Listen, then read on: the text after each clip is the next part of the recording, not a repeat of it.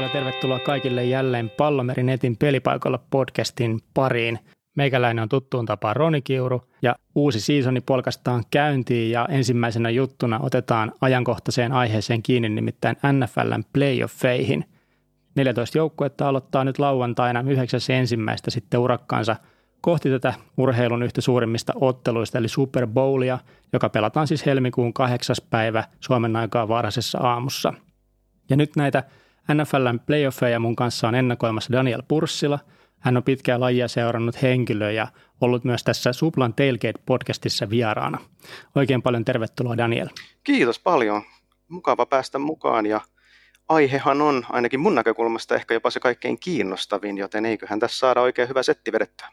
Ja me käydään nämä nyt sillä bracketinmäisesti läpi. Jos et tiedä mikä on bracketti, niin se käytännössä tarkoittaa sitä, että meillä on joukkueet tietyissä otteluissa alussa ja siitä sitten eliminoiden eteenpäin me saadaan aina ensiksi villikortit, sitten me saadaan divariottelut, sitten me saadaan konferenssiottelut ja lopulta meillä on Super Bowl-pari. Niin voit ottaa vaikka yhden tämmöisen bracketin nopeasti googlettamalla ja piirrellä siihen sitten meidän mukana tai vetää täysin vastaan, jos siltä tuntuu. Tämä olisi tämä meidän, meidän konsepti nyt tähän – ja aloitetaan nyt täältä AFCn puolelta, eli me käydään ekana tätä AFCn puolelta tuohon divaripuolelle asti ja sitten me mennään NFCn puolelle ja siitä sitten vuoron perään aina kohti Super Bowlia. Niin ensimmäisenä otteluna olisi Bills vastaan Colts. Bills on ollut tällä kaudella tämmöinen äärimmäisen paljon petrannut joukkue. Siellä on QP nostanut itseään Josh Allen erittäin paljon esiin. Coltsilla taas puolestaan Philip Rivers tullut uutena veteraanina sinne johtamaan joukkoja ja varsinkin hyökkäyksen linja on esiintynyt erittäin hyvin. Niin miten sä näet Danielta nekan matsin Bills Colts? Bills lähtee kyllä niin kuin aivan loistavista asetelmista playoffeihin. Et voidaan sanoa, että loppukauden osalta se on ehkä jopa ollut se kaikkein tulikuumin joukkue koko sarjassa, ottanut tosi vakuuttavia voittoja kauden viime, runkosarjan viimeisellä puoliskolla ja voi sanoa, että se hyökkäys etenkin on niin kuin ei kukaan olisi uskonut, että Josh Allenista olisi kehittynyt ton tason pelirakentaja, ainakaan Buffalon ulkopuolella, mutta kaveri suorittaa ihan MVP-tasolla nyt, ja sitä junaa voi siinä mielessä olla aika vaikea pysäyttää. Mä itse näkisin tänne, että tämä on ehkä tästä AFCn puolelta mulle se henkilökohtaisesti vaikein ennakoida. Ja tässä taitaa niin noin tasotusvedotkin olla ehkä ne tasaisimmat, varsinkin huomioiden viimeisimmät korona-outbreakit, mitä on nähty liigassa. Mutta tota, Mä veikkaan itse, että kyllä Bills menee tästä eteenpäin. Mitä sä sanot? Kyllä mä uskoisin myös, että näin käy. Siellä tietysti heiltä puuttuu erittäin tärkeä sisempi laitahyökkäjä Cole Beasley. Näillä näkymin on toki mahdollista, että hän pelaa vielä, mutta se on hyvin epävarmaa. Toisaalta John Brown palannut sinne laitahyökkäjä-osastolle, joten uskoisin, että se hyökkäys pystyy edelleen takomaan niitä pisteitä. Stefan Diggs on ollut ilmiömäisvedos koko kauden. Coltsin puolustus toki on hyvä, mutta en kuitenkaan näe ehkä ihan riittävän hyvä. Niin Bills ehkä on, se on kuitenkin aika selkeä suosikki tässä ottelussa, mutta kyllä mä uskon, että silti hoitaa hommaa. Yes, hyvä. Eli Bills siirtyy sitten jatkamaan kotiotteluitaan ja mennään sitten Steelers Browns. Tässä on semmoinen ongelma tässä ottelussa, että tämän piti olla ihan superkiva, mutta sitten korona iski Brownsia ja sieltä on nyt päävalmentajaa ja hyökkäyksen linjaa ja laitahyökkääjää ja ketä kaikki poissa, niin tämä taitaa sen takia kääntyä Steelersille. Joo, ihan ehdottomasti. Ja mä olisin oikeastaan jo alun perin suhtautunut tähän Brownsin kannalta aika nihkeästi. Tämä on ollut heille paitsi vuosien varrella tosi hankala matchup, niin myös tällä kaudella. Siinä ensimmäisessä kohtaamisessa, kun he runkosarjassa pelasivat, niin sehän oli aivan murskavoitto Steelersille. Ja myös tämä jälkimmäinen, kun huomioidaan, että siellä kuitenkin Steelersilta puuttuu aloittavaa pelirakentajaa ja usein muuta tärkeitä pelaajaa, niin silti he pystyivät laittamaan Brownsin, joka oli pakkovoiton edessä, he pystyivät laittamaan Brownsin äärimmäisen tiukoille, niin miten nyt, kun sitten Steelers tulee myöskin levänneenä, osittain levänneenä ja vaan niin kuin tosi selleen niin kuin valmiissa kunnossa uskoisin tähän otteluun, niin ilman päävalmentajaa ja muutaman tärkeän menetyksen kokeneena, niin mä en oikein hirveän vahvaa saumaa tähän uskaltaisi Brownsille antaa. Kyllä mä sanon, että Steelers jatkoon menee.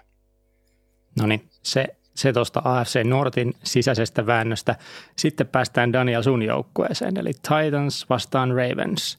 Mulle tämä matsi, mä sanoisin tähän itse näin, että tämä on tosi paha, koska toi Titans on sen, sen verran vaikea joukko ollut mulle itselle aina mun uran aikana NFL ennakoidessani ennakoida, että mä aina väistän näitä. Niin mä annan sulle nyt Estradin myös tämän Ravensin taustan takia, kun joukkuetta kannatat, niin mitä sanot, kumpi tästä jatkoa menee? Joo, tosiaan mä oon pitkän aikavälin Ravens-kannattaja ja ehkä senkin takia on vaikea suhtautua täysin objektiivisesti tähän otteluun. Eikä siis siltä kantilta, että mä mä suosisin tässä Ravensin mahdollisuuksia vielä ennemminkin päinvastoin. Titans viime kaudella tiputti erittäin suuren altavastaajana Ravensin vakuuttavalla esityksellä pudotuspeleistä ja myös tämän kauden runkosarjassa joukkueen voitti, joten tämä on vähän semmoinen ottelu, että Ravens, niin kun, jos puhtaasti numeroiden valossa tarkastelee tilannetta, niin Ravensin pitäisi olla tässä suht selkeä suosikki, huolimatta siitä, että hävisi aikaisemmin kaudella. Mutta jotenkin tässä musta tuntuu, että ne henkimaailman asiat tulevat korostumaan, ja siinä suhteessa Ravens on toistaiseksi aika pahasti Titansin takataskussa, joten tässä on kyse paljon muusta kuin siitä, että kumpi on kovempi joukkue. Playoffeissa aina mitata sitä mentaalista puolta ja nyt nähdään, että onko Ravensilla tavallaan se apina selässä liian suuri vai pystyykö, pystyykö hän karistamaan sen sieltä. Kyllä vain, mäkin näkisin tuossa sen, että, että ehkä just niin kuin sanoin, niin vaikea ennakoida ja ehkä myös niin kuin Bills ja Coltsin ohella, niin semmoinen, mikä voi mennä kummalle vaan, että Steelers aika selkeä tässä. Mutta jos mun nyt olisi sanottava, kumpi tästä menee jatkoon, niin kyllä mä silti kääntyisin Ravensin puolelle.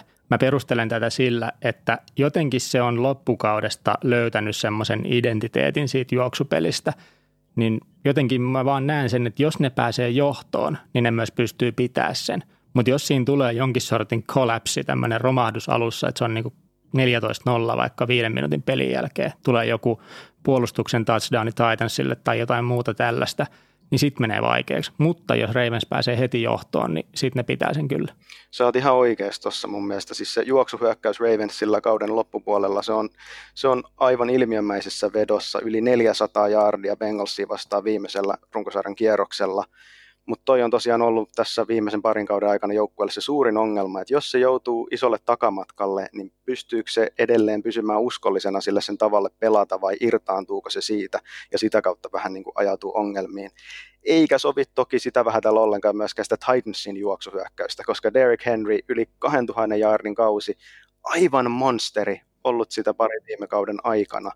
Mutta täytyy huomioida, että siinä runkosarjakohtaamisessa, kun joukkueet oli vastakkain, niin Ravensilta puuttu kuitenkin sieltä puolustuksen linjasta silloin Brandon Williams ja Calais Campbell. He ovat äärimmäisen tärkeitä pelaajia tässä, ja mä uskon, että heidän läsnäolo siellä yhdistettynä siihen, että Ravens nyt aika kuitenkin hyvistä asemista pääsee iskemään playoffeihin, on löytänyt sen vireen, niin kyllä mä uskoisin myös, että se niukka voitto sieltä tulee, mutta voitto kuitenkin. Eli Ravens jatkoon tältä puolelta. Kyllä, näin luottavaisin mielin tota, toteaisin. Yes. Laitetaan Ravensit jatkoon täältä, hypätään sitten NFC-villikorttiotteluihin. Ensimmäisenä olisi Saints vastaan Bears. Tämä on ihan selvästi Saintsin ennakkosuosikkiottelu. Bears on ollut loppukaudesta toki ihan mielenkiintoinen tapaus, mutta on tuossa niin iso tasoero Saintsin eduksi, varsinkin jos tämä Michael Thomas can't guard Mike saadaan kehiin, niin mä uskon, että tämä on ihan pyyhkäsy Saintsin osalta kyllä se kieltämättä vähän vaikuttaa siltä, että näin saattaa käydä. Saintsilta myös Alvin Kamara, hänen pelaaminen on epävarmaa. Hän, hän on tällä hetkellä sillä koronaviruslistalla pahamaineisella, mutta on vähän spekuloitu, että koska tämä ottelu on lauantain sijaan sunnuntaina, niin hän voisi kuitenkin ehtiä takaisin kentälle. Bearsillä taas pahoja poissaoloja ainakin potentiaalisesti niistä suurimpana. Tosi hyvän kauden pelannut tukimies Roquan Smith, joka etenkin Kamaraa vastaan olisi äärimmäisen tärkeä pelaaja. Bears, toki siis niin kuin sanoit, loppukausi on ollut hyvä, mutta ne voitot on tullut kyllä aika kehnoja joukkueita vastaan. Mä en ihan näe, että, että Bears on varsinaisesti ihan tämmöinen playoff-tasoinen joukkue kokonaisuutena, joten on samoin linjoilla sun kanssa. Saintsin pitäisi tästä melko vaivatta ottaa voitto. Ja jos se tiukka voitto tulee, niin silloin se on vähän ehkä hälytysmerkki jopa Saintsin jatkomahdollisuuksien kannalta. Kyllä vain. Eli laitetaan Saintsit tästä jatkoon ja mennään sitten ehkä tänne NFC-villikorttien jännimpää ottelu, eli Seahawks Rams. Tässä on tietysti lisää ekstra jännitystä siinä, että ne molemmat pelaa NFC West divisioonassa, eli divari sisäisestä on kyse. Seattle on ollut tällä kaudella vähän semmoinen kaksipiippunen juttu mun mielestä. Siellä välillä niin kuin pelkästään hyökkäyksen kautta mennään ja Let Russ Cook oli kauden alussa teemana. Sitten vähän yskittiin ehkä ja ei ollut ehkä ihan niin nättiä peliä, mutta niin ne vaan ton Divarissa voitti ja sai nyt ehkä sen pahimman, mitä tuosta vastaan voi mun mielestä saada, eli Ramsin. Koska mä lueskelin vähän Ramsista ennakkoon, niin niiden puolustus on varsinkin todella, todella kova. Ja mä uskon tuohon McVeihin, että sillä alkaa olla sen verran nyt päävalmentajana kokemusta, että tämä voi hyvinkin kääntyä Ramsille. Ramsin puolustus on ehdottomasti ollut jopa niin kuin koko kauden suurin yllätys siihen suhteessa odotuksiin, koska sen ajateltiin, että se saattaisi olla jopa sarjan aivan huonompien joukossa, mutta se on, voidaan argumentoida, että jopa paras oli runkosarjassa. Ja Seahawksin hyökkäys, se on tosiaan yskinyt viime aikoina. Se ei ole ollut missään nimessä sillä tasolla, kun se oli alkukaudesta, ja jää nähtäväksi, että pystyykö se tässäkään ottelussa takomaan ihan hirveitä pistemääriä taululle. Toisaalta, pallon toisella puolella, Seahawksin puolustus on parantanut aivan älyttömän paljon siitä, mitä se tavallaan se pohjakosketus, olikohan se siinä Bills-ottelussa kauden puolivälin paikkeilla, niin, niin se on oikeastaan niin kuin kyllä skarpannut siitä, ja voidaan sanoa, että se on ihan sitä, ei nyt ihan parhaimmasta päästä, mutta ehdottomasti siellä niin kuin yli keskitason. Ja mä uskoisin, että se pystyy Ramsin hyökkäystä myös hidastamaan aika merkittävästi, etenkin jos sieltä edelleen aloittava pelinrakentaja Jared Goff puuttuu. Hänhän kävi, olikohan se viime viikolla, peukaloleikkauksessa, kun se murtu. Ja on aika epävarma, että pystyykö hän pelaamaan. Ja vaikka pysyisi, pystyisikin, niin missä kunnossa se heittokäsi sitten oikeastaan on. Tästä oli myös tästä Ramsista semmoinen hauska havainto, että heidän hyökkäyksen linja esiintyi niin kuin yli kaikkien odotusten. Että sitä ei oikeastaan parannettu ennen kauden alkuun, ne lähdettiin vähän semmoisella niin ja näin porukalla, mutta sitten se pelasi tosi hyvin. Niin mä uskon, jotenkin siinä on siinä puolustus, vahva hyökkäyksen linja, semmoista grindaavaa pelityyliä, mitä esimerkiksi tota Cardinalsia vastaan nähtiin, niin olisiko tässä semmoinen niin todella vähäpisteinen ottelu myös tarjolla? Mä uskoisin, että on, ehdottomasti. Ramsil tosiaan linja alkukaudesta etenkin se oli kyllä tosi hyvä ja se oli pitkälti sen hyökkäyksen menestyksen se kulmakivi, mihin hän pystyi nojaamaan. Andrew Whitworthin loukkaantuminen sitten muutti asioita jonkun verran, vaikka senkin jälkeen pystyi pari aika vakuuttavaa voittaa ottamaan, niin, niin kokonaisuutena siitä alkoi hiukan semmoinen luisu. Se näkyy Jared Goffin pelissä, hän ei ole pelirakentajana paineen alla missään nimessä parhaimmillaan. Hän on itse asiassa aika katastrofaalinen, kun joutuu paineen alle. Ja nyt sitten paitsi se, että pystyykö Goff pelaamaan, niin Andrew Whitworth on toinen iso kysymys. Ei ole sekään käsittääkseni vielä varmaa. Voi olla, että hän pystyy palaamaan loukkaantumisen jäljiltä nyt playoffeja varten kehiin, mutta nuo loukkaantumiset ja ne huolet sen ympärillä on vaan aika pahoja juttuja, ja ne kaikki Ramsilla tuntuu sinne hyökkäyspäähän kohdistuvan, niin vähän nähdään pisteitä. Vaikea tässä tilanteessa sitten kuitenkin, jos Rams lähtee kakkospelirakenteella, tai vaikka se olisi Goffkin, niin aika vaikea tavallaan sitten kuitenkaan Russell Wilsonia vastaan veikata, että jos, on, jos ja kun tämä on tasainen vähäpisteinen ottelu, niin se tulee varmaan ratkaisemaan, että kenellä on lopussa vähän se terävämpi ote siihen, ja silloin yleensä Russell Wilson on parhaimmillaan, joten sen turvin viimeistään sanoisin, että Seahawks jatkaa. Okei, mennään Seahawksilla ja otetaan tähän semmoinen hot äh, haku, että tota, se ratkee siihen, että Wilson tekee jonkun aivan maagisen touchdownin Tyler Locketin kautta. Se voisi hyvinkin olla. Loket viime matsissa, oliko yli 10 catchia, hän oli selkeästi se laitohyökkä, jota siellä haettiin. Monsteri DK Metcalf muutenkin on ehkä vähän kadonnut kuvasta viime viikkoina. Se voi olla, että playoffeissa toi kokemus on valttia ja Wilson Laket, heillä on sen verran monen vuoden ajan toi yhteistyö hioutunut, että sieltä saattaa löytyä ne ratkaisuavaimet ilman muuta. Alright, eli laitetaan Seahawksit tästä jatkoon. Ja sitten tulee ehkä taas tällainen selkeä ottelu, eli Washington Football Team saa vieraakseen Tom Bradyn Buccaneersin. Niin tota, mun mielestä on ihme, jos Washington voittaa tämän ottelun. Ja toisaalta Tom Brady on ollut semmoisessa lennossa nyt tällä kaudella 43 vuoden iässä, että tota, jotenkin mä näen, että tämä on, niinku, tää on ehkä pahin murskaus, mitä tullaan näkemään. Se saattaa olla ihan siitä näkökulmasta, että eihän Washington pudotuspeleihin tavallaan kuulu. Et se on vaan se heikon divisioonan turvin, kun he siellä on. Toki loppukausi oli verrattuna hyvä ja siellä oli isojakin joukkueita, joita he kaatoivat, isoja voittoja ottivat, mutta kokonaisuutena pitäisi olla melko läpihuuto juttu. Brady tosiaan oli vähän semmoinen mid-season slumpi siinä jossain vaiheessa syvän pallon kanssa etenkin suuri ongelmia, mutta se on kyllä korjaantunut olkoonkin, että aika huonoja puolustuksia vastaan, mutta hän on kyllä heittänyt isoja jaardeja, paljon touchdowneja ja tuntuu, että tavallaan lähtee koko kauden vakuuttavimmassa kunnossa playoffeihin. Mä en tiedä, näekö mä tätä ihan murskauksena siinä mielessä, että tämä voi olla niin matchupillisesti sitten taas Tampalle hiukan paha. Washingtonilla on äärimmäisen kova puolustuksen linja. Siellä on ehkä suurimman otsikot revitty tulokaspelaaja Chase Youngista, joka on, on kyllä esiintynyt vakuuttavasti. Ja Brady on niin kuin, suurimmat ongelmat vuosien varrella on tullut siitä, kun on vahvoja puolustuksen linjoja vastaan pelattu ja ne on saanut neljällä pelaajalla hänen painetta. Tässä olisi ehkä potentiaalia siihen, mutta silti Washingtonin pitää myös pystyä tekemään pisteitä. Ja tiedetään, että toi Tampan puolustus parhaimmillaan se on ollut jopa ihan sarjan sitä niin kuin kärkipäätä, joskaan ei hirveän tasaisesti ehkä. Niin vähän pisteiden ottelu tästäkin voisi tulla, mutta vaikka miten paljon tekisi mieli, niin en mä tähän pysty ennäty, äh, tota, yllätystä hakemaan, vaan kyllä Tampan pitäisi tästä jatkaa. Laitetaan siis Buccaneers siitä jatkoon ja loikataan jälleen kerran AFCn puolelle. Eli nyt meillä on sitten täältä ykkössiidi Chiefsi saamassa vitossiidi Ravensin vastaansa. Ja tähän on äärimmäisen kova ottelu. Huomioiden nimenomaan sen, että Chiefs on ehkä näiden playereiden se ihan ehdoton ykkössuosikki, mutta huomioiden taas ton Ravensin loppukauden vireen ja muutenkin sen periaatteessa oikean tason, jos näin voi sanoa, niin Chiefsille jotenkin musta tuntuu, että pahin mahdollinen, kuka voi tulla vastaan. Niin mitäs, mitä sä tuumaat taas Ravensin fanina, niin miten näet, onko Ravensillä mahkuja Chiefsia vastaan? Jos on jo tota Titansia vastaan melkoinen apina selässä, niin Chiefsia vastaan Ravensilla se vasta on. Et Lamar Jacksonin ollessa aloittavana pelirakentajana kolme kertaa päässyt yrittämään Chiefsia vastaan ja joka kerta tullut takkiin. Ähm, se, mitä mä toivoisin, että kerrankin Ravens pelaisi tavallaan omilla vahvuuksillaan Chiefsia vastaan. Aiemmassa, etenkin kahdessa edellisessä ottelussa, se on lähtenyt tosi heittopainotteisella pelisuunnitelmalla liikenteeseen, eikä asia ole missään nimessä auttanut se, että Chiefs on molemmissa matseissa päässyt aika suureen johtoon heti alussa. Mä näkisin vaan, että on Ravensille ainakin ollut tosi vaikea matchup, ja ellei, ellei se muuta merkittävästi sen tapaa pelata, niin voi tulla aika kylmää kyytiä myös puolustuksen puolella Ravens ei ole onnistunut ihan sillä tavalla kuin toivoisi.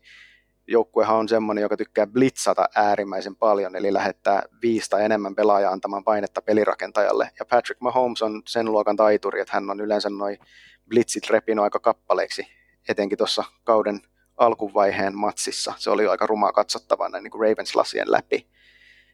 Mä kuitenkin toivoisin, Ravensilla on mahdollisuudet haastaa tässä ilman muuta, joten mä toivoisin, että nähtäisiin vähintäänkin tiukka peli, mutta on erittäin vaikea olla optimistinen, jos Chiefsia vastaan joutuu tuossa heti, heti lähtemään. Mä näin tästä semmoisen äärimmäisen hyvän tekstinpätkän Pro Football Focusin tämmöisessä playoff-joukkueet ränkättynä tekstissä, että – tietyt joukkueet teki semmoisen valinnan Chiefsiin vastaan, että ne antoi pallon ennemmin Clyde Edwards Hilairin käsiin kuin Mahomesin käsiin, jonka tuloksena heitä vastaan paukutettiin joku 2500 jardia maata pitkin, mutta joka oli silti arguably hyvä veto, koska sille Mahomesille sitä palloa ei kannata antaa. Niin miten sä näet itse, pystyykö Ravens tekemään jonkun tällaisen muuvin, jolla itse asiassa Chiefsia vähän niin kuin usutetaan juoksemaan? Kyllä se melkein tuossa on se niin kuin tehokkain tapa lähestyä. Tai en, en tiedä, onko se niin kuin, että usutetaan juoksemaan, mutta se syvän heiton kautta pelaaminen, se on melkein ehdotonta. Että ne täytyy saada pois ja täytyy pakottaa Chiefs liikuttamaan palloa tasaisesti, on siis maata pitkin tai heittäen.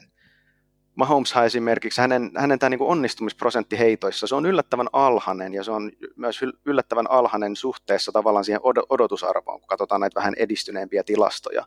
Joten vaikka hän on ihan älytön taikuri, pystyy laittamaan sellaisia pitkiä heittoja pieniin ikkunoihin todella niin kuin paineen alla myös äärimmäisen tarkasti, niin silti hän ei ehkä ole se niin kuin kaikkein tasaisin siinä. Ja, ja se linja siinä edessä kärsin aika paljon loukkaantumisista tällä kaudella. En ole ihan varma, että millä, mistä kunnossa sitten pystyy lähtemään tuohon playoff-taipaleelle, mutta kyllä se niin kuin pitkä heitto, kun otetaan pois, niin se on heti Chiefsi vastaan kyllä kyllä niin kuin se vaikeuttaa heidän pelaamistaan.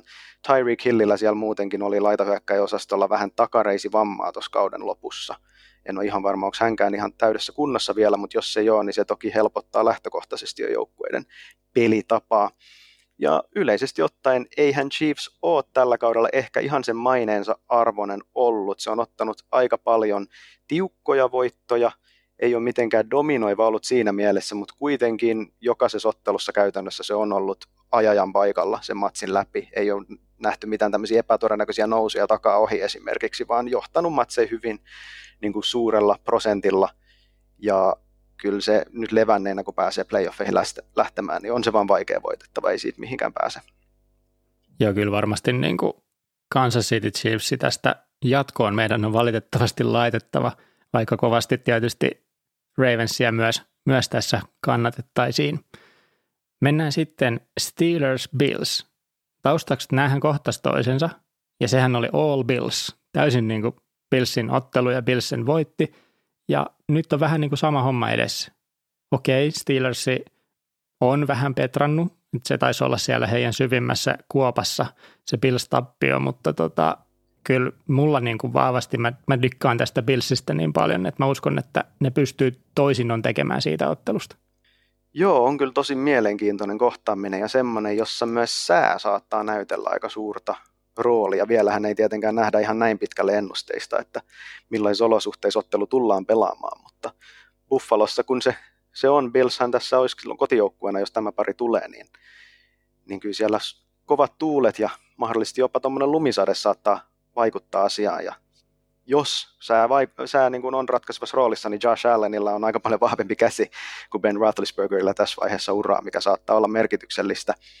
Steelers muutenkin, sehän avasi, oliko se peräti 11-0 kauden, mutta sen jälkeen kyllä alkanut yskimään kone tosi paljon. Sen näki oikeastaan jo siinä vaiheessa ennen kuin näitä tappioita alkoi tulemaan, että joku ei missään nimessä ole niin kova kuin mitä se rekordi antaisi ymmärtää. Ja Billsistä tuossa niin kuin puhuttiinkin, niin loppukaudella on, on aikamoiseen vireeseen päätynyt kyllä tässä kuitenkin, siis tässä on oikeastaan vastassa niin kuin Billsin kova hyökkäys vastaan Steelersin kova puolustus ja sitten toisen puolen palloa Steelersin hyökkäys ei ole ihan niin kova, mutta ei ole kyllä Billsin puolustuskaan ihan sillä tasolla suoriutunut, kun oltaisiin ajateltu. Että ainekset tasaiseen otteluun on olemassa, mutta Bills on vaan niin kuin tulikuuma. Se on vaan niin tulikuuma, että mä uskoisin, että nyt voisi olla heidän aikansa. Mä uskon ihan vastaavalla lailla, että laitetaan Billsit tästä jatkoon ja hypätään sitten taas – NFCin puolelle. Eli sieltä me saadaan nyt Packers sitten tuolta ykkössiedinä mukaan ja he saa sitten tämän Tom Bradyn Buccaneersin vastaan. Tämä on mun mielestä äärimmäisen mielenkiintoinen ottelu. On todella, eikä vähiten sen vuoksi, miten näiden joukkueiden matsissa kävi runkosarjassa. Sehän oli ihan totaalinen murskaus Packersin runkosarjan se niin kuin alhaisin piste. He pannistu kaikessa käytännössä. Tuli ihan täydellinen turpasauna Bradyn ei siinä ottelussa tarvinnut ihan hirveästi tehdäkään, koska puolustus nollas Aaron Rodgersin johtaman Packers-hyökkäyksen aivan täysin. Nyt on kuitenkin ihan erilaiset lähtökohdat otteluun. Tässäkin sää saattaa näytellä suurta roolia. Se pelattaisiin Green Bayssä tämä ottelu ja niin kuin nähtiin, runkosarja oliko sen viikolla 16, niin lumisadettakin siellä on, on mahdollisesti luvassa. Brady aivan 43-vuotiaaksi maaginen suorastaan runkosarja kokonaisuutena, mutta hän ei ehkä ole niin se pelirakentaja, jonka haluaa lähettää lumeen pelaamaan, vaikka hänellä on siitä paljon kokemusta, niin tässä vaiheessa uraa. Ja Packersin muutenkin se heittopuolustus etenkin on ihan kelvollinen, niin mä uskoisin, että he pystyy. Heillä on niin siinä mielessä on tässä vaiheessa kautta aika hyvä matchup tähän otteluun myöskin. Yllätysmahdollisuus on olemassa, se on ilman muuta näin, mutta lähtökohtaisesti Packers tulee jatkamaan tästä, jos nämä joukkueet kohtaavat. Mä mietin tätä itse silleen, että voiko sillä niin kuin olla merkitystä, että miten ne pystyy antaa, tai on sillä varmasti merkitys, mutta miten suurta merkitystä on sillä, mitä mä luin tästä ennakkoon tästä Packersista, että ne ei ole ihan hirveästi onnistunut antaa painetta kuupeelle. Ja mun mielestä Brady on niin kuin äärimmäisen notorios siitä, että jos sä saat sitä niin kuin painetta sinne annettuun, niin se on niin kuin ehdoton ase sitä vastaan. Niin tuossa voi olla semmoinen sauma, että jos se Baksin linja jotenkin onnistuu suoriutumaan sillä tasolla, että Bradylla on niin kuin helppoa, niin sitten se tulee tosi vaikeaksi Packersille. Näetkö sä itse tällaista skenaariota? Kyllä näen, ehdottomasti. Se, mikä ehkä Packersia tässä ottelussa voisi auttaa antamaan sitä painetta, on, että Tampan juoksuhyökkäys ei ole ollut mikään hirveän teräksinen tällä kaudella. Niin voi olla, että ei tavallaan sitä vastaan tarvitse laittaa ihan hirvittävän paljon resursseja, voi keskittyä vapaammin rushaamaan sitä pelirakentajaa.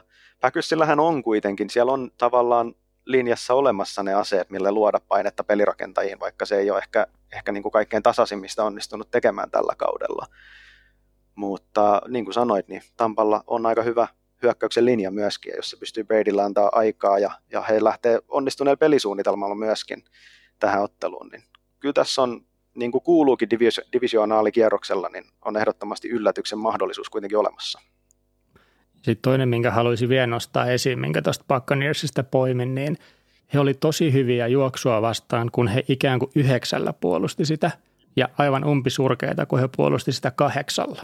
Eli jos ne lähtee ottamaan sitä juoksua yhdeksällä, niin käytännössä jos Rodgersi saa nopeasti palloa ilmaan, niin se voi olla niin kuin aika moista pistetehtailua taas sitten se Packersin hyökkäys, jos ne onnistuu tuossa niin kuin heittopuolella, heittopuolella hyvin, missä eittämättä heidän pitäisi pystyä, niin keliseikat ehkä vähän sotkee tätä mun ideaa, mutta voisiko se nähdä tästä semmoisen pistejuhlan? Voisin joo. Tampan puolustus, se niin kuin alkukaudesta etenkin se oli tosi hyvä ja toi oli hyvä nosto sulta juoksun suhteen.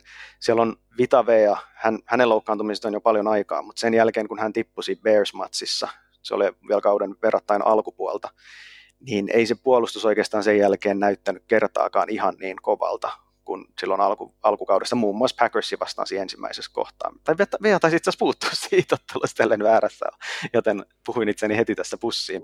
ja niin kuin pian sen jälkeen alkoi niin kuin selkeä tämmöinen dippaus. Ja sitten loppukaudesta sieltä on vielä kulmapuolustajia hiukan puuttunut, vuorotellen eri kaverit, niin jos sieltä edelleen esimerkiksi Carlton Davis olisi pois tästä ottelusta, niin, niin kyllä siinä on suuret mahdollisuudet lyödä isoja pisteitä tauluun, ja vaikka hän pelaiskin, niin Packersin heittohyökkäys on vaan ollut äärimmäisen tehokas tällä kaudella, ja se kuitenkin pystyy juoksemaan sitä palloa erittäin tehokkaasti tarvittaessa, niin kyllä sitä vastaan puolustaminen on hankalaa, ja uskoisin, että ainakin Packers pystyy tekemään aika paljon pisteitä, ja potentiaalisesti tosiaan myöskin Tampa. Mutta joo, loppusummana ehkä tästä matsista, niin Packers on se meidän jatkoon meniä. Kyllä se näin on nähtävä mutta erittäin tasasta voi kuitenkin olla. Joo, mä sanoisin, että, että Packers on jatkaa niin kotiedun turvin. Tällä kaudellahan kotietu on ollut aika marginaalinen johtuen siitä, että yleisöä ei oikein paikalla. Mutta kun pistetään vaan niin kuin noihin olosuhteisiin pelaamaan, niin Brady on tottunut pelirakentajana kyllä pelaa kylmässä, mutta hän on taas vuoden vanhempi ja muuten Tampahan on tämmöinen niin kuin eteläisten osavaltioiden joukkue, ja tyypillisesti, jos ne joutuu, tai kun ne joutuu kylmään, etenkin jos siinä on lumisadetta, mitä toki ei voida vielä, vielä niin kuin ennustella, mutta ne joukkueet ei vaan pärjää kylmässä kovin hyvin. Se on usein aika, aika raakaa kohtelua, mitä siellä on luvassa. Se nähtiin myöskin, kun hyvä joukkue Tennessee Titans vieraili Green Bayssä pari viikkoa sitten. Se matsi ei näyttänyt siltä, miltä se näyttäisi neutraalilla kentällä tai esimerkiksi Titansin kotiotteluna. Aivan, aivan. Eli Packers koti etun ja lepoedun turvin tästä eteenpäin. Sitten olisi Saints Seahawks. Tämä on myös niin varmasti semmoinen todella hypetetty ottelu, jos tämä saadaan nähdä divarikierroksella. Eli pelataan New Orleansissa, Seahawks saapuu vierailulle ja jos nyt tässä Saintsissa on tämä, että ketä siellä on kehissä, että jos se kamera ei ole siellä koronassa ja Michael Thomas pelaa, niin se on eri juttu, kun taas sitten ilman vaikka molempia – mutta otetaan tähän semmoinen ennakko, että siellä olisi niin kuin kaikki forset käytössä. Niin kumman sä silloin näet, Saints vai Seahawks? Ihan äärimmäisen tasainen. Mun mielestä näistä, mitä me ollaan puhuttu, niin tasaisin ottelu tähän asti. Uh, voisin nähdä argumentin kummalle tahansa, mutta jotenkin se Drew Breesin heittokäsi ja se ylipäätään se tekeminen tällä kaudella ei ole mun mielestä ollut ihan niin vakuuttavaa kuin olisi toivonut. Se hänellä alkaa ikä näkyä jo vähän selkeämmin, joskin edelleen suorittaa kokonaisuutena hyvällä tasolla. Seahawksin puolustus, mä siitä vähän nyt puhuinkin jo, että miten paljon se on parantanut ja, ja mä uskon, että he pystyvät ehkä pitämään sitä tasoa yllä. Ei ehkä tarviikaan ihan niin paljon tai ihan niin vahva olla, jos se Seahawksin hyökkäys pystyisi hiukan edes parantamaan tasoaan playoffeissa lähemmäs sitä, mitä se oli alkukaudesta. Jos niin käy, niin mä uskoisin, että Seahawks olisi tässä ottelussa ilman muuta ajajan paikalla, mutta Saintsilla on myöskin parhaimmillaan äärimmäisen kova puolustus, joten tässä on niin kuin paljolti kyse siinä, että mikä on se tarkalleen se päivän kunto ja millaisella pelisuunnitelmalla joukkueet lähtee siihen. Se tulee olemaan tosi ratkaisevaa, koska jos puhutaan puhtaasti vain tasosta ja verrataan näitä joukkueita keskenään, niin mä en pysty tekemään mitään merkittävää erotusta niiden välille tässä vaiheessa. Kyllä, kyllä. Tuosta oli tuosta Saintsista semmoinen uutinen, että Drew Brees olisi lopettamassa tämän kauden jälkeen. Näetkö, että tämmöisellä huhulla on mitään merkitystä tähän otteluun? Voihan sillä olla tietyllä tapaa. Se jotenkin konkretisoi sen asian, mikä Saintsin kohdalla kyllä saattaa päteä vähän laajemminkin palkkakattotilanteesta johtuen. Eli sen, että siellä on se mestaruusikkuna sulkeutumassa nyt ainakin niin kuin välittömästi se suurin mestaruusikkuna, mikä se tässä on ollut, niin Saintsilla on myös näitä tosi kivuliaita tappioita tullut nyt playoffeissa vähän kohtuuttoman monta putkeen, niin jotenkin voisi ajatella, että ehkä sekin kuitenkin saattaa siellä takaraivossa painaa, etenkin jos, jos niin kuin ennakoida sopii, että ottelu on tiukka, se on sitä myös ne, viimeisellä neljänneksellä, niin pystyykö Saints tavallaan klousaamaan se semmoisella tappajan vaistolla, vai hiipiikö siellä semmoinen epävarmuus, että näinkö tässä taas käy, että hävitään yksi tiukka kohtaaminen ja jäädään tavallaan jäädään siitä Super Bowl-unelmasta kivuliaalla tavalla. Mutta kyllä se tosiaan se Breezin lopettaminen, siihen saattaa myös toimia toisella tavalla, että siinä tulee semmoinen now or never fiilis. Ja tämä ollaan nähty ennenkin, että miten joukkue tavallaan löytää voimaa semmoisesta tilanteesta ja pystyy viimeisen rutistuksen ikään kuin ottamaan. Mä oon melko varma siitä, että se oli ihan tarkoituksellinen ilmoitus, että saatiin niin kuin joka paikassa ollaan ihan varma, että Breeze lopettaa. Ja nyt sitten niin kuin it's now or never tyyppinen mentaliteetti siitä tulee. Mutta joo, kumpi me nyt laitettaisiin? Tämä on ehkä hankalin. Mä kallistun kuitenkin Seahawksin puoleen. Mä näen, että siellä on enemmän viime kädessä reserviä siellä hyökkäyksen puolella parantaa. Saintsilla on sitä myös, niin kuin sanottu, niin Michael Thomasin takaisin tuleminen, se muuttaa sitä hyvin paljon sitä kokonaiskuvaa, mutta Breeze, hän ei vaan ole vakuuttanut ainakaan mua tällä kaudella ja mun on vaikea nähdä, että hän yhtäkkiä muuttuisi niiksi niin kuin takavuosien Breezeiksi. Kun taas Russell Wilson, mun on paljon helpompi nähdä semmoinen tilanne, missä se hyökkäys taas, siellä klikkaa joku, siellä onnistutaan vähän eri tavalla lähestymään näitä näitä pudotuspeliotteluita ja sitten se palaa siihen meininkiin, että ottelus toiseen 30 pistettä tauluun ja siihen yhdistetään se parantanut puolustus, jonka ei tarvitse edes suorittaa ihan välttämättä sillä tasolla, mitä se loppukaudesta teki, että joukkue saa tavallaan realistisen mahdollisuuden voittaa joka kerta. Kyllä mä kallistuisin siihen Seahawksiin tässä matsissa. Yes, ja ehkä just se, että Wilson over Breeze on se viimeinen juttu, mikä tässä on havaittavissa, että Wilson on parempi QB ja paremman QBn puolesta on aina helppo mennä, niin laitetaan Seahawksit tästä jatkoon. Hyvä. Nyt meillä olisi sitten konferenssifinaalit valmiina ja me saatiin sinne nyt sitten AFCn puolelta Chiefs vastaan Bills. Jälleen kerran se Chiefs siinä kummittelee, mutta mennään ehkä sen Billsin kautta nyt tähän matsiin, että se on helppo todeta, että se Chiefs on se ennakkosuosikki ja, ja niillä on kaikki hyviä ja vaikka ne ihan niin hyviä on, niin silti ne on niin hyviä ja nämä on niin kuin ne helpot kommentit. Mutta miten toi Billsi, pystyykö ne pistää hanttia Chiefsille? Kyllä mä uskoisin, koska se on vaan ollut se heittohyökkäys niin hyvä loppukaudesta – näkisin, että se joukkue pystyy tällä hetkellä semmoiseen kunnon shootouttiinkin lähtemään, mikäli se on tarpeellista. Se, mitä Billsiltä vähän toivoisi, olisi, että he pystyisivät juoksemaan palloa tehokkaammin. Mun mielestä se olisi Chiefsia vastaan aina semmoinen tärkeä juttu. Chiefs on juoksu vastaan verrattain haavoittuva. Heillä on aika hyvä heittopuolustus periaatteessa kuitenkin, ainakin parhaimmillaan se on aika hyvä. Niin se on vähän semmoinen elementti, mitä mä jäisin Billsiltä kaipaamaan tässä matsissa. Mutta muutoin, niin kyllä sen pitäisi pystyä laittaa sitä palloa ilmaan. Siellä on monta hyvää vastaanottajaa, kun tosiaan John Brown on tullut takaisin, oletetaan, että Cole Beasley viimeistään tässä vaiheessa pystyisi jälleen pelaamaan hyvin todennäköisesti jo aikaisemmin. Ja Josh Allen, hän on vaan ollut suorastaan, me, siis niin kuin viime kierroksilla mun mielestä jopa voidaan sanoa, että on ollut Mahomesia parempi pelirakentaja. Se, että onko hän tässä ottelussa, se on hyvin toinen kysymys, mutta se vaan on vaikea tässä vaiheessa hirveästi vetää överiksi hehkutusta siitä, että miten hyvä Allen on tällä kaudella ollut. Mä näen ehkä tässä matsissa X-Factor-pelaajana Billsin running back Jack Mossin. Jack Mossista puhuttiin nimittäin silloin, kun se aloitti, että se on hyvä väistää taklauksia, eli niin kuin pakottamaan missattuja taklauksia. Ja sitten kun katsoo Chiefsin näitä statseja, niin he, he on huonoja taklaamaan ja he on huonoja juoksua vastaan. Niin jotenkin mulla, mun niin kuin mä näen sellaisen skenaarion, jossa Jack Moss vetäsee semmoisen Derek Henry-ottelun tästä ja Pilsit löytää niin kuin siitä itsensä Super Bowliin. Löydätkö vastaavaa tällaista agendaa tähän otteluun?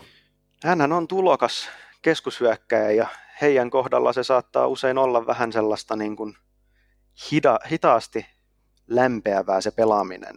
Hän ei runkosarjassa ehkä niin kuin ollut ihan valtavan hyvä tai ainakaan erottunut mitenkään merkittävästi, mutta se voi olla, että loppukaudesta sieltä löytyisi vielä jotain reserviä, joku klikkaa, hän oppii, että miten NFL-tasolla pitäisi pelata, ja tosiaan kun vastustaja ei ole tuolta kantilta ihan se kovin, niin se olisi ainakin erittäin tärkeää Billsille, että sieltä joku pystyisi juoksemaan ja ottaa niitä myöskin maata pitkin jaardeja, mikä saisi hiukan painetta pois kuitenkin siltä heitolta. Täytyy muistaa, että Josh Allen, jos tämä ottelu pelataan, niin Josh Allen ei ole NFL-urallaan pelannut yhtä suuressa matsissa missään nimessä, ja hän on kuitenkin nuori pelirakentaja, joten mitä tahansa, mitä siellä pystytään tekemään, mikä ottaa pikkusen painetta pois häneltä skoorata ihan jatkuvasti ilmassa, niin, niin se olisi kyllä erittäin tärkeää.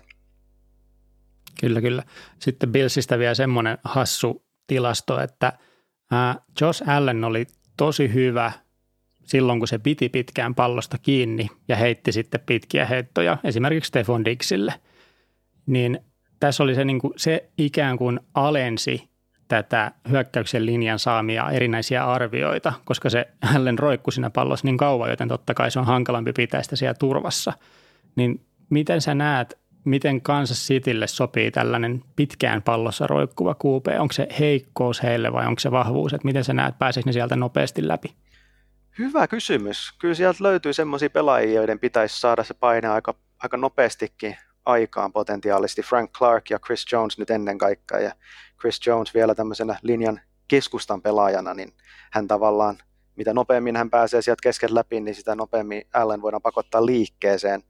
Se toki aina ei ole hyvä asia puolustuksen kannalta, koska Allen pystyy taikomaan aika isoja pelejä myös ikään kuin taskun ulkopuolelta, ja usein niin tekeekin, mutta toi on hyvä kysymys. Siellä siellä ei sitten taas sieltä puolustuksen takakentällä, niin siellä ei ehkä löydy ihan semmoisia pelaajia, jotka pystyy kauhean pitkään peittämään noita Billsin kavereita, joten en osaa ihan tarkkaan sanoa tosta, mutta toi on, toi on hyvä pointti, että siihen se saattaa ratketa, että miten nämä downit menee, jossa Allen hakee sitä isoa peliä, niin saadaanko hänet maihin ja sitä kautta ehkä pakotettu jotain rähmäyksiä jopa vai, vai löytyykö sieltä sitten Diggs, Beasley, Brown tai joku muu ja pystytään taikoon niitä isoja pelejä, mitä usein tulee silloin, kun hän siinä pallossa roikkuu. Just näin. Sitten tässä oli myös pakko nostaa tämmöinen erikoinen tilasto Kansas Citystä. Eli he on yksi seitsemästä puolustuksesta liikassa, eli kaikki 32 joukkuetta mukana, joiden vastustajien laitahyökkäjät tai tight endit tiputti yli 30 syöttöä. Eli niin kuin olisi pitänyt saada kiinni tai vähintään oli niin kuin semmoinen kiinni otettava pallo, mutta vaan putos. Ja tämä on enemmänkin mun mielestä semmoista onnifaktoria. Niin jotenkin mä haluaisin ajatella sillä että sitten taas kun miettii tätä Buffaloon tekemistä, niin siellä taas niin kuin niitä droppeja ei niin paljon, että siellä on tosi varma kätistä jätkää ollut, niin jotenkin halusin vaan nostaa esiin, että tässä voi olla semmoinen, että Allen vaan näyttää tosi hyvältä ja Chiefs ei oikein saa puolustettu niitä heittoja, koska niitä tiputuksia ei tule, mitkä on selkeästi auttanut Kansas City pitkin kautta.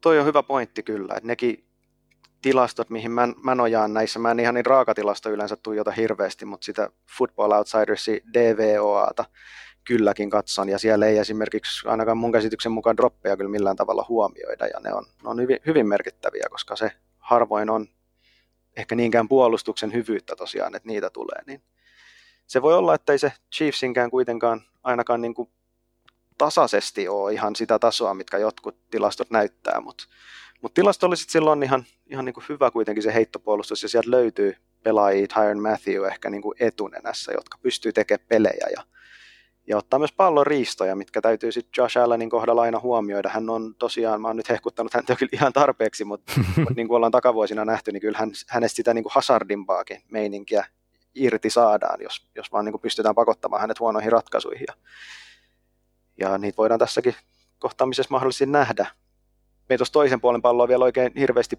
puhuttu siinäkin. Toki se on ehkä se lähtökohta semmoinen niin kuin aika, aika yksinkertainen siinä mielessä, että voidaan odottaa, että Mahomes tekee hirveän määrän pisteitä. Et sen takia onkin luontevampaa keskittyä toisella puolella palloa.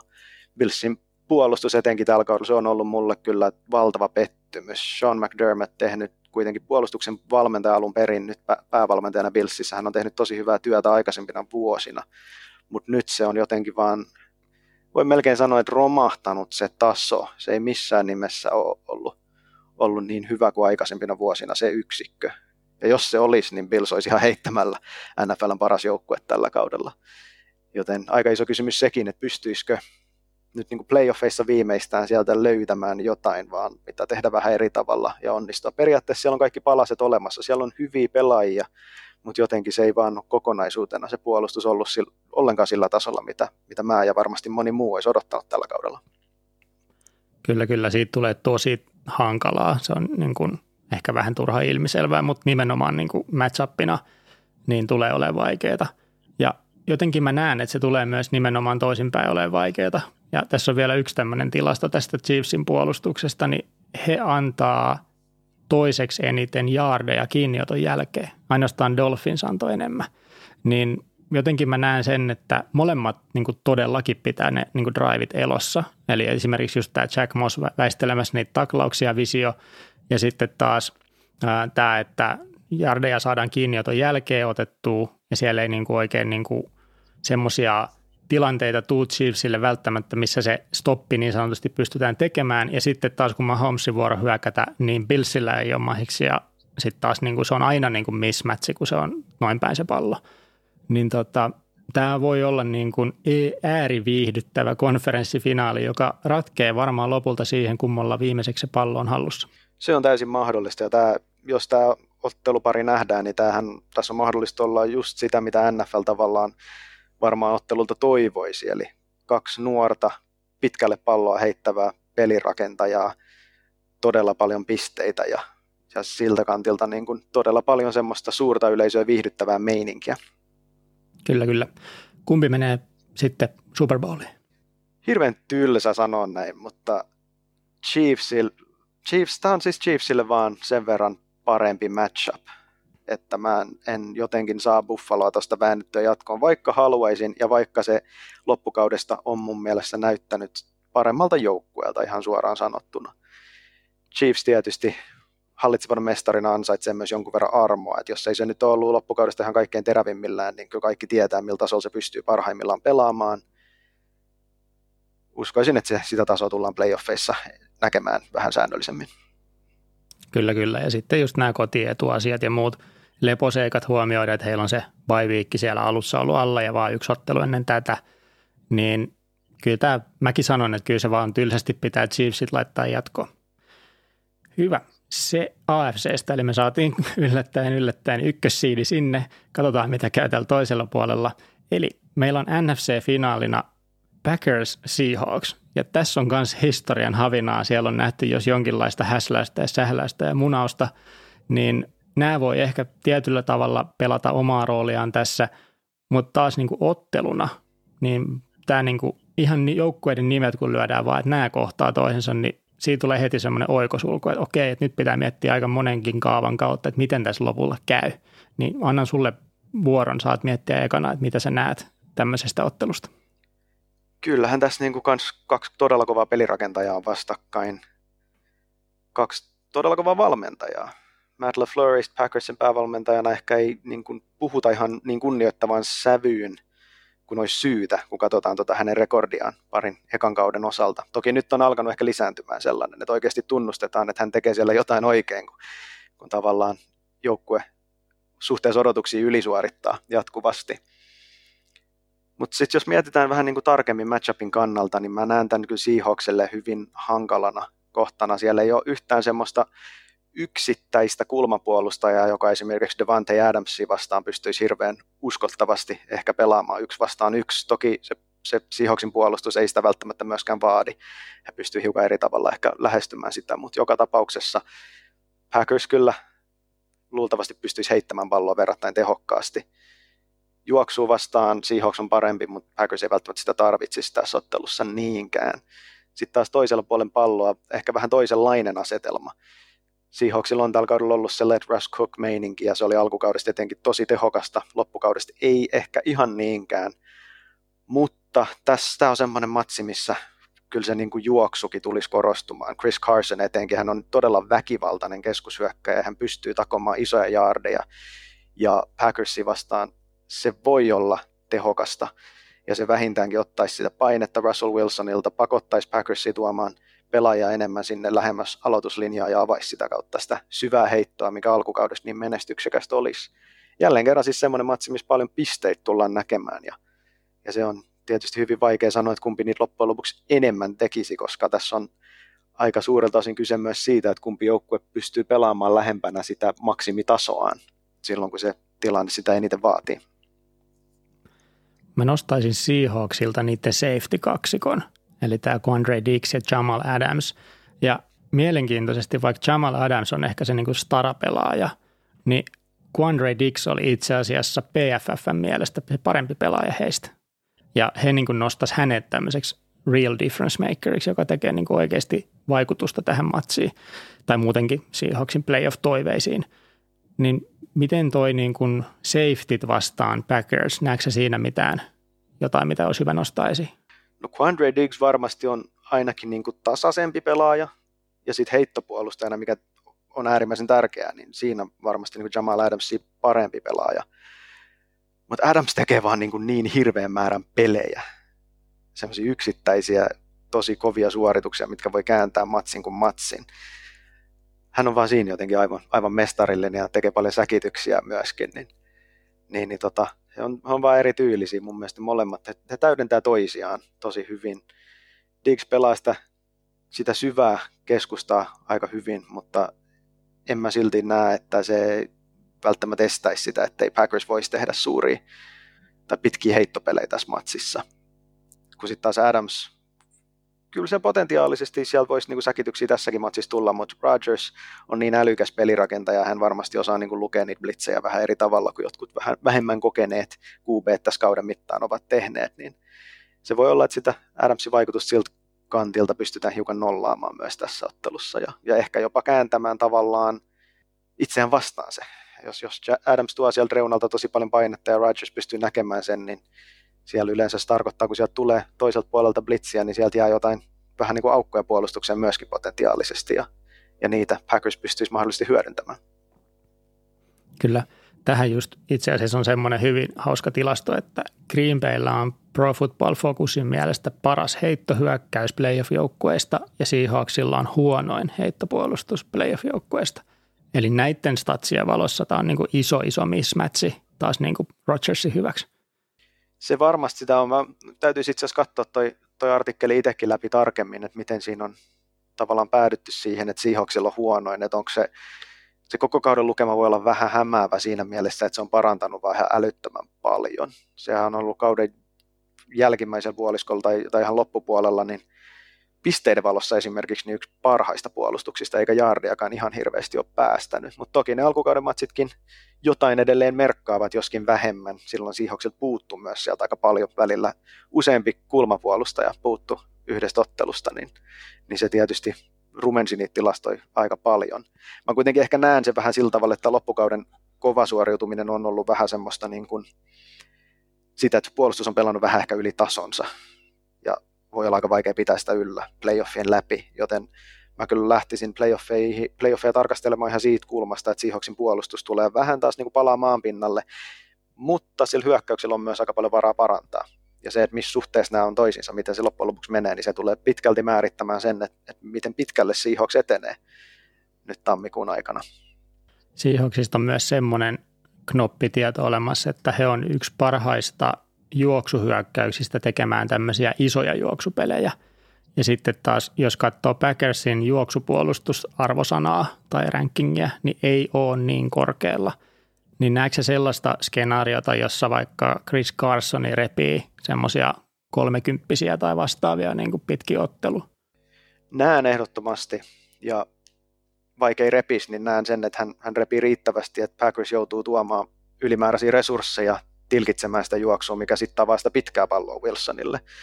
Eli siellä saatetaan nähdä sitten, että DK Metcalf saa niitä yksi ykkösiä tai Tyler Lockett eri tavalla kuin, kuin silloin, että jos se juoksu ei, ei oikein uppoa ja Packers voi makuuttaa kahta safety syvällä enemmän siinä ottelussa tai muuten pelata vahvemmin syvän kautta, niin kyllä toi siinä mielessä voi olla hyvinkin ratkaisevaa. Kyllä. Sitten tässä on molemmilla joukkueilla tämä Packersin heikompi heittoryntäys nostettiin jo aikaisemmin, mutta myös Seahawksista on maininta, että he eivät pääse iskemään sinne kuupeeseen sitä painetta, niin tämä kaikki mun mielestä, mitä me ollaan tässä puhuttu, johtaa siihen, että tästä voi myös tulla todella paljon pisteitä ja oikein niin kuin semmoinen shootoutti.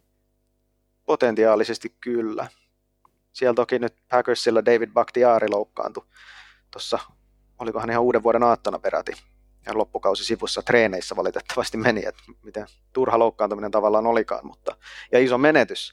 Mutta kyllä mä uskon, että Packers pystyy kuitenkin ilman häntäkin edelleen takoon niitä pisteitä aika merkittäviin määriä. Seahawksilla ei oikein, se pass rush-osasto ei tosiaan vieläkään ole mikään järin kova, vaikka Carlos Dunlap Bengalsista kesken kauden siirryttyään on sitä piristänyt aika paljon ja pari semmoista aika ratkaisevaa säkitystä runkosarjassa otti. Kyllä tässä paljon pisteitä, jos, tämä, jos nämä parit kohtaa, niin kyllä, kyllä se on ilman muuta niin, että paljon pisteitä on syytä odottaa, kunhan keli on sellainen, että niitä on tavallaan niin kuin otollinen paukuttaa sinne tauluun. Kyllä. No kumpi sitten voittaisi? Kenet me laitetaan Kansas Cityn vastustajaksi? Tämä on paha, ja tähänkin haluaisi hakea ehkä vähän jonkinlaista yllätystä, ettei menisi niin ilmiselvästi tämä. Ää, mun mielestä Seahawksilla olisi täys mahdollisuus, jos se hyökkäys pystyy petraamaan. Se kaikki kulminoituu siihen, että nähdäänkö kentällä playoffeissa se enemmän se niin kuin alkukauden hyökkäys, se Let Russ Cook hyökkäys, se 35 pistettä per peli hyökkäys, vai tämä loppukauden turha, turhauttava, nysväävä hyökkäys, joka ei oikein niin pystynyt tasaisesti palloa edes liikuttamaan, puhumattakaan siitä, että se teki hirvittäviä määriä, määriä pisteitä perottelu. Siinä mielessä Packers on vaan niin kuin todistanut enemmän, ja se on tämän hetken kunto on parempi. Sillä puolustuksella on myös niin kuin, kyllä kykyä pelata hyvin Seahawksia vastaan, niin kyllä on vaan pakko sanoa Packers. Se todennäköisyyksien mukaan, jos mennään, niin, niin se tämän ottelun voittaisi. Kyllä mäkin uskon siihen, että tämä on, tämä on tämmöinen Aaron Rodgersin revenge season. Musta sillä oli ihan huippu quote, minkä hän heitti tässä ennen kauden alkuun tai jossain alkukaudesta, että muiden niin kuin, huonot kaudet, ja kun hänen huonot kaudet on muiden hyviä kausia. niin QP-pelaamisessa, että hän oli niin kuin todella itsevarma. Ja sitten mä uskon myös vähän tällaisiin ää, niin kuin henkimaailman juttuihin siinä mielessä, että kun sinne se J-Lo haettiin niin kuin hänen taakseen tulevaksi QPksi, niin Rodgers niin kuin siinä vaiheessa päätti näyttää, että tämä on hänen tonttinsa ja tänne ei kukaan tule kukkoilemaan. Ja se, se on kantanut kyllä tämän kauden mun mielestä Rodgersia tosi pitkälle – niin jotenkin mä, mä näen vaan sen, että Aaron Rodgers on tämän vuoden Super Bowlissa ihan vaan niin kuin tämän oman henkisen tahtotilansa takia. Mä näen kyllä samalla tavalla. Hän on vaan jotenkin semmoinen, semmoinen tyyppi, joka tuntuu motivoituvan sellaisista asioista, että häntä ikään kuin ei arvosteta. Se on ollut hänellä niin kuin leimannut läpi uran sitä hänen lähestymistapaansa. Se, että hän valui draftissa silloin aikoinaan, mikäköhän se nyt oli, pick 20 jotain, mutta kuitenkin huomattavan paljon alemmas kuin mitä alun perin odotettiin. Se oli hänelle äärimmäisen nöyryyttävä kokemus ja se on semmoinen, mistä hän on hakenut vähän niin kuin semmoista vihamotivaatiota läpi uransa. Ja mä luulen, että Jordan Lavin varaaminen hänen taakseen ikään kuin manttelinperijäksi, niin se oli taas yksi tämmöinen hiukan uusi epäkunnioituksen osoitus ainakin hänen näkökulmastaan, ja se on osaltaan varmasti siivittänyt tätä hänen hurjaa virettä tällä kaudella, mutta on se ihan niin kuin, siinä on myös tämmöisiä tietyllä tavalla pelillisiä syitä, minkä takia Rodgers on parantanut. Sinne ei varsinaisesti mitään uusia hankintoja ole tehty, mutta nämä nuoret vastaanottajat, mitä hänellä on, Robert Tunyon sisempänä laitahyökkäänä ja sitten ulompina laitahyökkäänä Alan Lazard, Marcus Valdez Scantling, tämmöiset kaverit, niin ei, ei mitään huippulahjakkuuksia, mutta he on taas niin kuin vuoden pidempään ollut tuossa hyökkäyksessä ja saaneet sen Rodgersin luottamuksen, mikä on äärimmäisen tärkeää. Rodgers, kun kuuntelee niitä hänen haastattelujaan, niin hän, hän puhuu tosi paljon, se on sana, mikä se esiintyy jatkuvasti, on comfortable, aina se, että miten, miten niin kuin hän tuntee olonsa mukavaksi siinä hyökkäyksessä, missä pelataan. Mä uskon, että se liittyy paitsi siihen, että linja pelaa hyvin, hän tuntee hyökkäyksen, hänellä on niin kuin valtuudet ehkä muuttaa niitä, mikä totta kai Aaron Rodgersilla onkin, niin valtuudet muuttaa niitä pelejä, jos hän näkee puolustuksessa jotain. Ja sitten se, että hän uskoo hänen vastaanottajiin, luottaa niihin ja myöskin niihin kavereihin, jotka juoksee palloa, niin kaikki nämä asiat merkitsee ja, ja kaikesta näkee, että Aaron Rodgers tuntee olonsa erittäin mukavaksi tuossa hyökkäyksessä tällä kaudella. Ja niin kuin sanoit, niin se voi hyvin olla, että se vie sinne Super Bowlin asti tällä kaudella. Kyllä. Eli hyvä. Meillä olisi nyt Super Bowl parina sitten Kansas City Chiefs vastaan Green Bay Packers. Ei ennakoida tällä kertaa sitä, vaan käydään ne muissa foorumeissa sitten läpi, mutta voidaan ottaa tämmöinen lyhyt arvaus siitä, että kumpi voittaa. Niin saat ihan vaan nimetä joukkueen, kumpi vie, Packers vai Chiefs? Packers. Sen verran haluan kuitenkin Chiefsin tota dynastian rakennusta hidasta, että sanon Packers tällä kertaa. All right. Mä sanon ihan vaan Chiefs sen takia, että mä, mä näen, että ne on edelleen se team to beat ja heitä ei biitata tässäkään ottelussa. All right. Kiitos Daniel tosi paljon tästä. Tämä oli mun mielestä hauskaa tehdä tätä ja mun mielestä me saatiin hyvää keskustelua aikaiseksi. Jos olet eri mieltä asioista, niin Danieli löytyy Twitteristä at neuroosi nimimerkillä – Meidät löytää vastaavasta kanavasta Veikkausvihjee 1 nimellä ja sitten myös Instagramin puolella on vetoalviva vihjeet ja pallomerinet, niin sinne voi myös tulla omia ennakoitaan tai ennakoitu ja juttujaan sitten heittämään eteenpäin. Ja toivottavasti saadaan he ihan mahtavat playoffit, kenties jotakin yllätyksiä myös, että meillä meni vähän ennakkosuosikit edellä tämä homma, mutta tietyllä tapaa myös perustellusti. Onko sulla Daniel mitään, mitä haluaisit vielä loppuun sanoa? Joo, mä mielellään kuulen ihmisiltä, että mitä tavallaan yllätyksiä he näkee, että voisi tapahtua. Mä itse asiassa ajattelin laittaa tuonne Twitterin puolelle, voisin laittaa jonkinlaista kyselyäkin tuossa lähempänä viikonloppua, että ihan, ihan että mitä tässä avaus wildcard viikonloppuna, että mitkä olisi niinku niitä todennäköisimpiä yllätyksiä, mitä tullaan näkemään. Koska se on ihan varmaa, että niitä tulee tapahtumaan. Ei, ei ikinä playoffit mene aivan sillä tavalla, kuin voisi ajatella. Voi tietysti olla, että ne konferenssien voittajat menee päätyy asti, niin kuin mekin nyt tässä siihen päädyttiin, mutta jotain siellä matkan varrella, jotain kummallista siellä tulee tapahtumaan. Ja, ja on aina kiinnostava kuulla hyviä näkemyksiä siitä, että mitä ne voisi olla. Loistavaa. Niin ei mitään. Kiitos Daniel tosi paljon. Me palataan sitten pari viikon päästä seuraavan jakson parissa. Se on moi moi. Kiitos, moikka.